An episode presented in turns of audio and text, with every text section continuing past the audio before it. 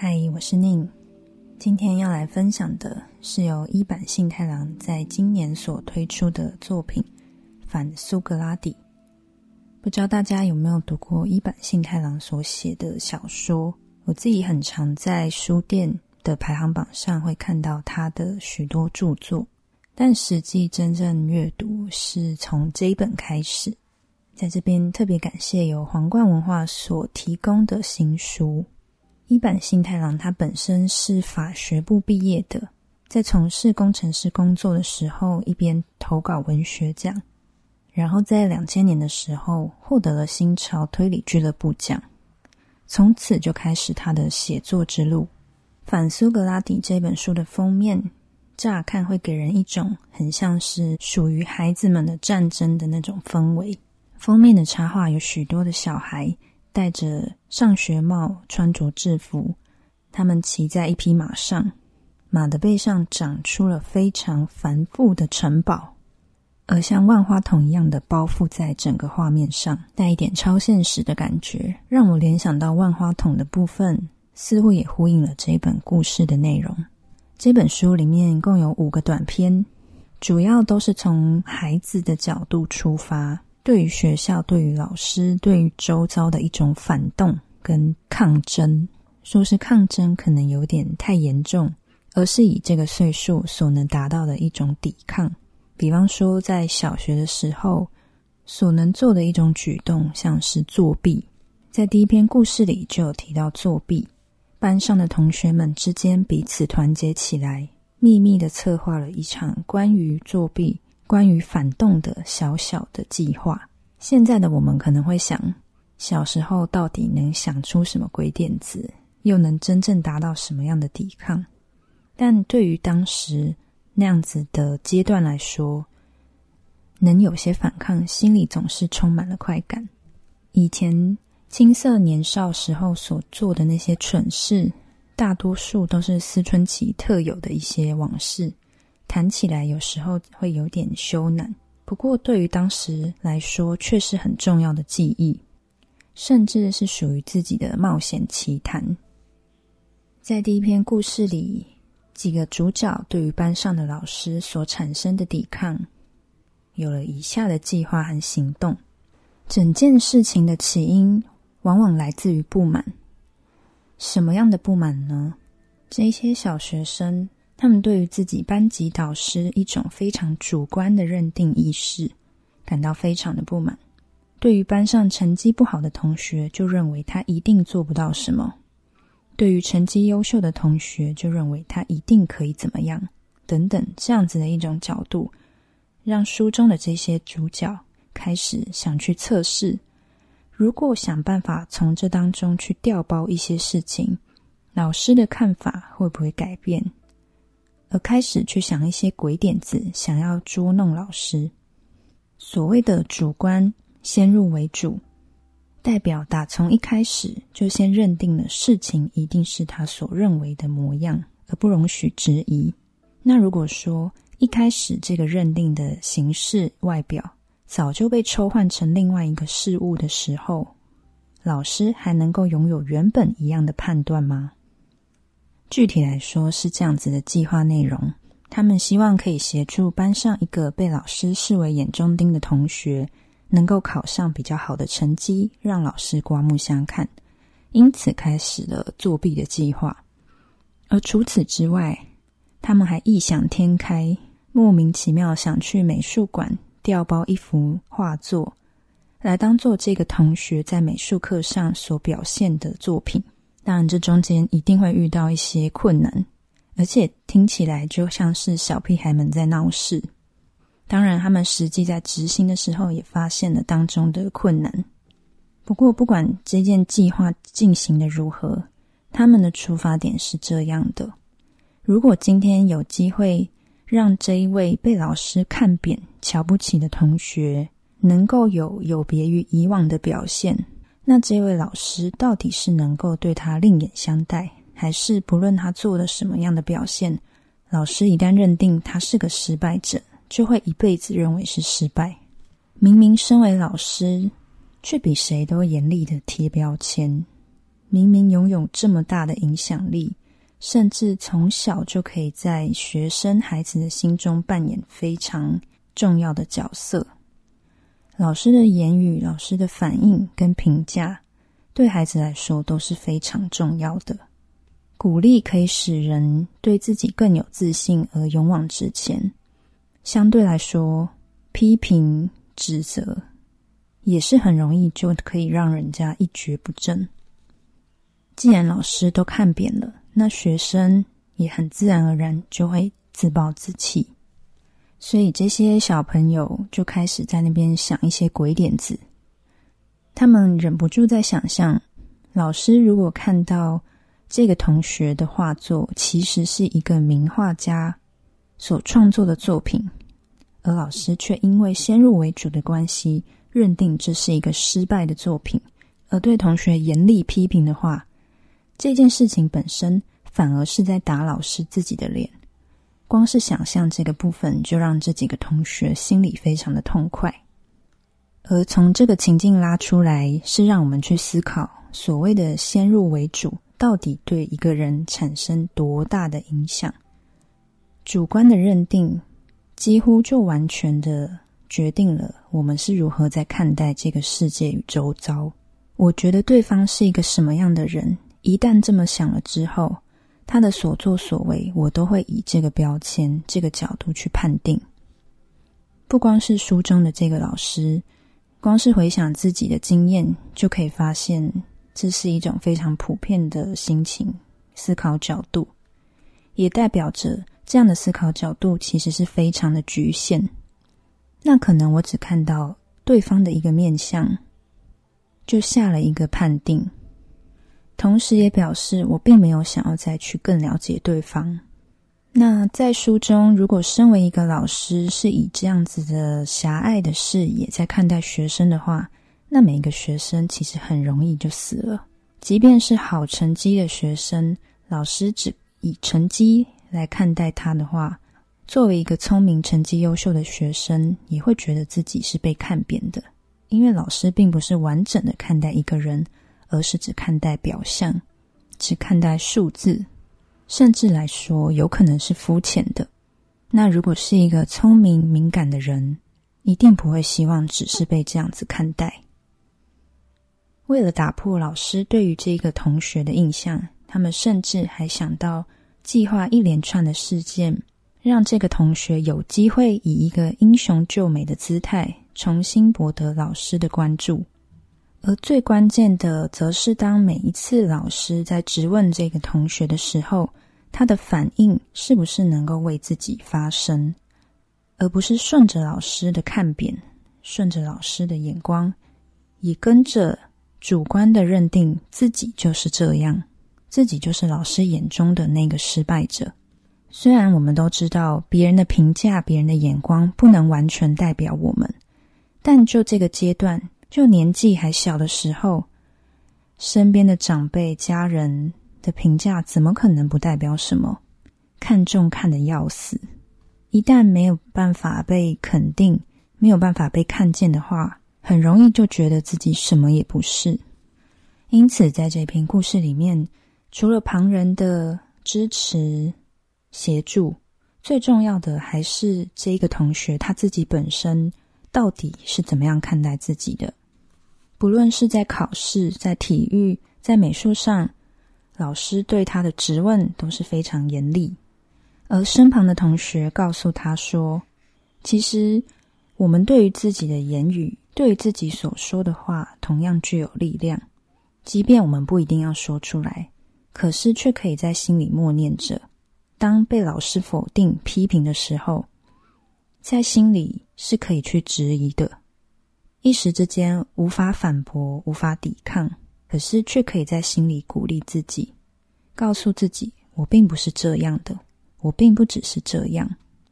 就算只是在心里想，也是可以的，因为那是非常重要的。不然就代表你完全的接受了别人对你的评价，用同样的评价来看待自己，却失去了自己对自己的主观认识。这样一想，不就对自己非常的不公平吗？当今天身旁如果有一个具有影响力的人来为这个同学发声、称赞他的话，那老师对于这个同学学生的观点是否也因此可以改变？于是他们在棒球场练习的时候，意外的有机会与一位职业选手打交道，而希望能请这位职业选手对这个同学有一些鼓励跟提点，而老师也在一旁看着。对于一切的观点，老师的话语始终如一。对于他看不起的同学说：“那是什么样子啊？”非常的不予置评。而一旁的职业选手则希望这位同学可以再试试看，再来一次吧，再来一次吧。而老师的质疑只会让这个同学更加的紧张。很多时候，我们做一件事情，可不可以做好？可不可以专注在当下？确实很容易受到旁人的眼光和评价，特别是自己所在乎的人的眼光、言语。如果不能够被他们支持就算了，如果还被否定、还被质疑，那原本可能可以有八十分的表现，都会退缩到六十分，甚至不到。这部分会让我联想到我以前在考机车驾照的时候。现场就有目睹了这样子的一种情景，在考试现场，家长其实常常会比考生学生还要紧张。我还记得那时候，我看到其他考生在面对考驾照这件事情就已经够紧张了，结果还要接受家长在旁边对他耳提面命，而且非常严厉的提醒，仿佛没考过就该死，仿佛错一点。犯一些失误就是罪不可赦。这种心理压力下，到底谁还可以真的好好的去发挥？我就记得其中有一个考生，他可能就失误失常了，所以他当时的成绩没有考过。没有考过就只是一个当下的结果，再去考就好了。可是他的母亲从他走出考场结束考试的那一刻。就开始一直不停的骂他，一直不停的跟他说：“刚才那里就应该怎样怎样，刚才那里如果你没有怎样就好了。”不断不断的重复这样子的话语，不用说他的孩子，光是我们在旁边的人听，都替他倒吸一口气，深深的觉得那种压力下，到底还想要人家怎么样？谁不想要考好呢？谁不想要没有失误？就是不小心，就是一时的失误，下一次再考就好啦。身为一个母亲，身为家人，难道就不能多给他一点鼓励吗？相对来说，以我自己的经验，如果我的家人、我在乎的人，在这种明知道考试当下就已经非常有压力的情境，如果我可以多给我一点点的空间，只需要跟我说加油。并且相信我可以做到，那我就会能够以一种平静的心情去面对。我不知道大家会不会有这种感觉？很多时候你在面对一些很压迫、很有压力的情况，要去面对一件重大的事情的时候，最重要的不一定是旁边人说的任何任何的言语，不一定是那些加油打气，不一定是要大量的鼓励。而是他能够以一种信任你的方式，让你自己去面对。正因为有那份空间，所以你感觉到自己被信任，自己拥有去面对的勇气，而能够以平静的心情去应对，那往往才是最重要而且最需要的。当然，那不是那么容易的状态。所以很多时候更需要自己想办法去达到这样的一种平静。如果没办法平静冷静的话，至少希望旁边的人不要再那么多碎念跟言语，不要那么多纷扰，而是让我自己能够好好的去面对。如果你能够相信我，如果你能够相信我去做到，那我也相信我真的可以做到。就是那种无形当中超越言语的一种能量跟信任，让人真的可以把原本担心担忧的都变成可能的事情。虽然也蛮有趣的是，即便如此，当然仍然也会有失误的时候，像是我在考试的时候，也有可能因此失误而没有考上。但下一次再考就好了，下一次再试试看就好。当下的结果是一次的结果，并不能完全代表一个人。而如果身为一个老师，也能够这样子在看待学生，身为人也可以这样子在看待另外一个人的话，能够感受到自己不是以这样子以偏概全的方式被看待，我相信。一定是能够深深感觉到自己被尊重，所以这是这一篇故事让我去连接到的一些生活的经验。另外，也让我联想到前面提到这个老师他先入为主的观点。其实，先入为主一定是发生在大部分的人身上都有过的经验。我自己还连接到所谓的先入为主，并不只是针对别人。不只是针对周遭，更多时候其实也包含了我们对于自己的看法。比方说，我对于自己的先入为主，就是我已经觉得自己是一个什么样的人，可能是一直以来的经验，一直以来的遭遇，让我觉得我就是一个没有自信的人，我就是一个总是退在角落的人，默默的做自己的事情的人，等等。在面对别人的邀请邀约的时候，很可能第一时间就会觉得啊，我不适合那个场合，我不适合那个环境，而感到退缩跟犹豫。但事实上，在一些契机跟机缘去参加一些平常比较少参与的场合的时候，往往也可能发现自己有自己所没看过的一面，像是原来自己在遇到一些人的时候。你是可以很自在的侃侃而谈，在遇到一些你有兴趣的话题的时候，你是可以很大方的去分享，而这也是你平常的那个也是你，全部都是自己，但我们却选择只用其中一个面相来决定自己是什么样的人，那不也是一种以偏概全而显得狭隘且片面吗？所以所谓的先入为主。当然是一个一开始可以踩的立基点，作为初步的判断。但我想跟大家分享的就是不断更新这样子的一种概念。我们可以拥有自己的主观，这是绝对的。本来身为人就不可能没有主观的意识，但人是会改变，而周遭的整个事情、周遭一切也都会持续的变化。我们既拥有这个主观，同时也可以不断的去调整对于身边的人的看法。会不会是因为不够了解对方，没有去看到他在面对其他事情所拥有的样貌？所以我只看到他的几个层面，而不一定去看见其他更精彩的部分。我是不是真的愿意去理解对方的内在，还是我根本就只在乎表象？对我自己来说，当我只愿意停留在先入为主的这一个层面的时候，往往是因为我对于这件事情、这个人并不那么感兴趣，所以我自然就不会想要再更深入下去。那也呼应这篇故事里面，老师对于这个学生，正是因为他并没有身为一个老师，对于学生有那份热情跟栽培的心意。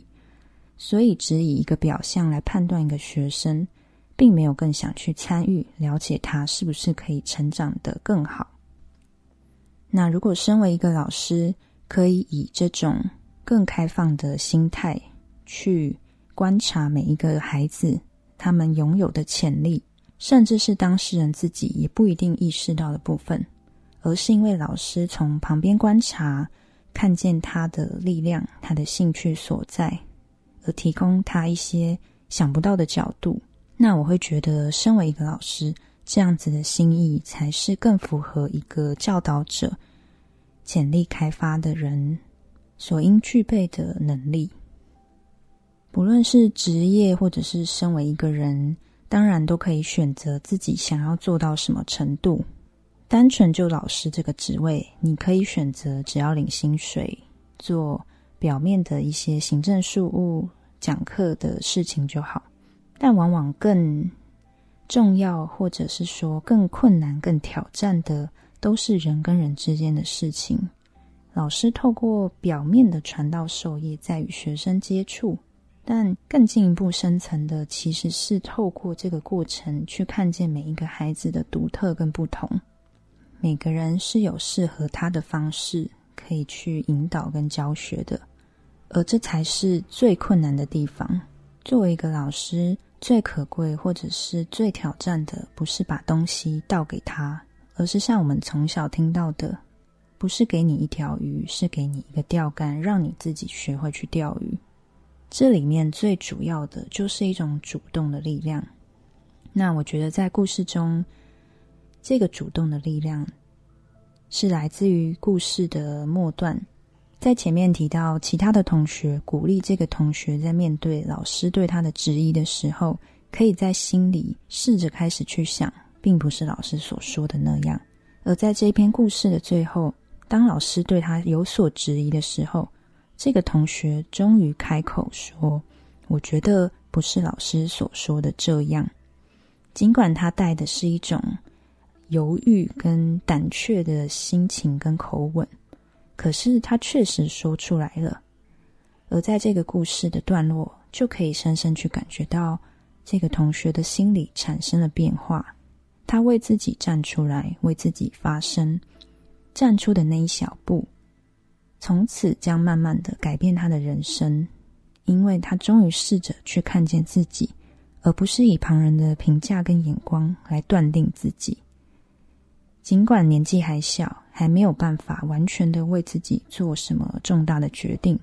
可是光是愿意肯定自己，就是很重要的第一步。所以，这是我很喜欢这篇故事里面所提到的一个关键，在于当别人愿意看见我们。当有人愿意去相信你的时候，某方面来说，我们自己对于自己的主动，有时候就会这样子被激发，因为感觉到被信任，感觉到被爱、被在乎，所以好像就觉得自己可以去做一点什么。一开始或许是一种被动的力量，但当我们开始为自己踏出那一步的时候，也渐渐的为自己长出力量，而人与人之间的言语跟互动，如果能够以这一种给予彼此空间，并尊重对方拥有成长空间的心意，在传递的话，很奇妙的是，我们往往真的会越来越主动，而开始会去想着，不只是自己要做什么，而是我还可以做什么。那一刻。一个个体就会渐渐的开始跟周遭、跟世界产生接轨，而人与人之间的连接，就是在这方面显得非常的可贵。许多的反抗跟反动，往往来自于希望可以搞懂更多的事情，因为不解、因为疑惑、因为不满，而想去触探看看对方的底线到底在哪里。就像前面所提到，这本书的封面是一群小孩骑在马上，带着一座一座的城堡一样向前奔驰。我觉得那种像万花筒般绚丽的视觉，其实也某方面可以代表我们对于自己或者是周遭的一种错觉或误解。它不一定是完全的真实或者是完整，而是看到的一种表象。那如果我们可以试着去收集更多的面相，试着去拼凑，在万花筒的背后，一定还有更多更多是我们所不知道的事情。那这是在这边分享第一篇反苏格拉底的短篇故事，后面还有几篇，也是一版信太郎带大家去思考我们一直以来所认定的那个试点。会不会其实有另外一个角度，是我们从来没想过的？以为是对的事情，会不会其实一直都是一种误会？不管怎么说，如果我们可以试着跳脱出一直以来的一种惯性思考的角度，一直以来认定的那个主观的范围，或许我们就会开始跳脱一个我们自己所建立的非常厚重的框架，而去遇见更多更多的可能性。那这就是这一本《反苏格拉底》短篇小说集。同时，随着这本书还有附赠一版信太郎出道二十周年的一个短篇作品，是一本小小的册子。那今天的分享就到这边，欢迎大家去找这一本书来看。我们就下一集再见喽，拜拜。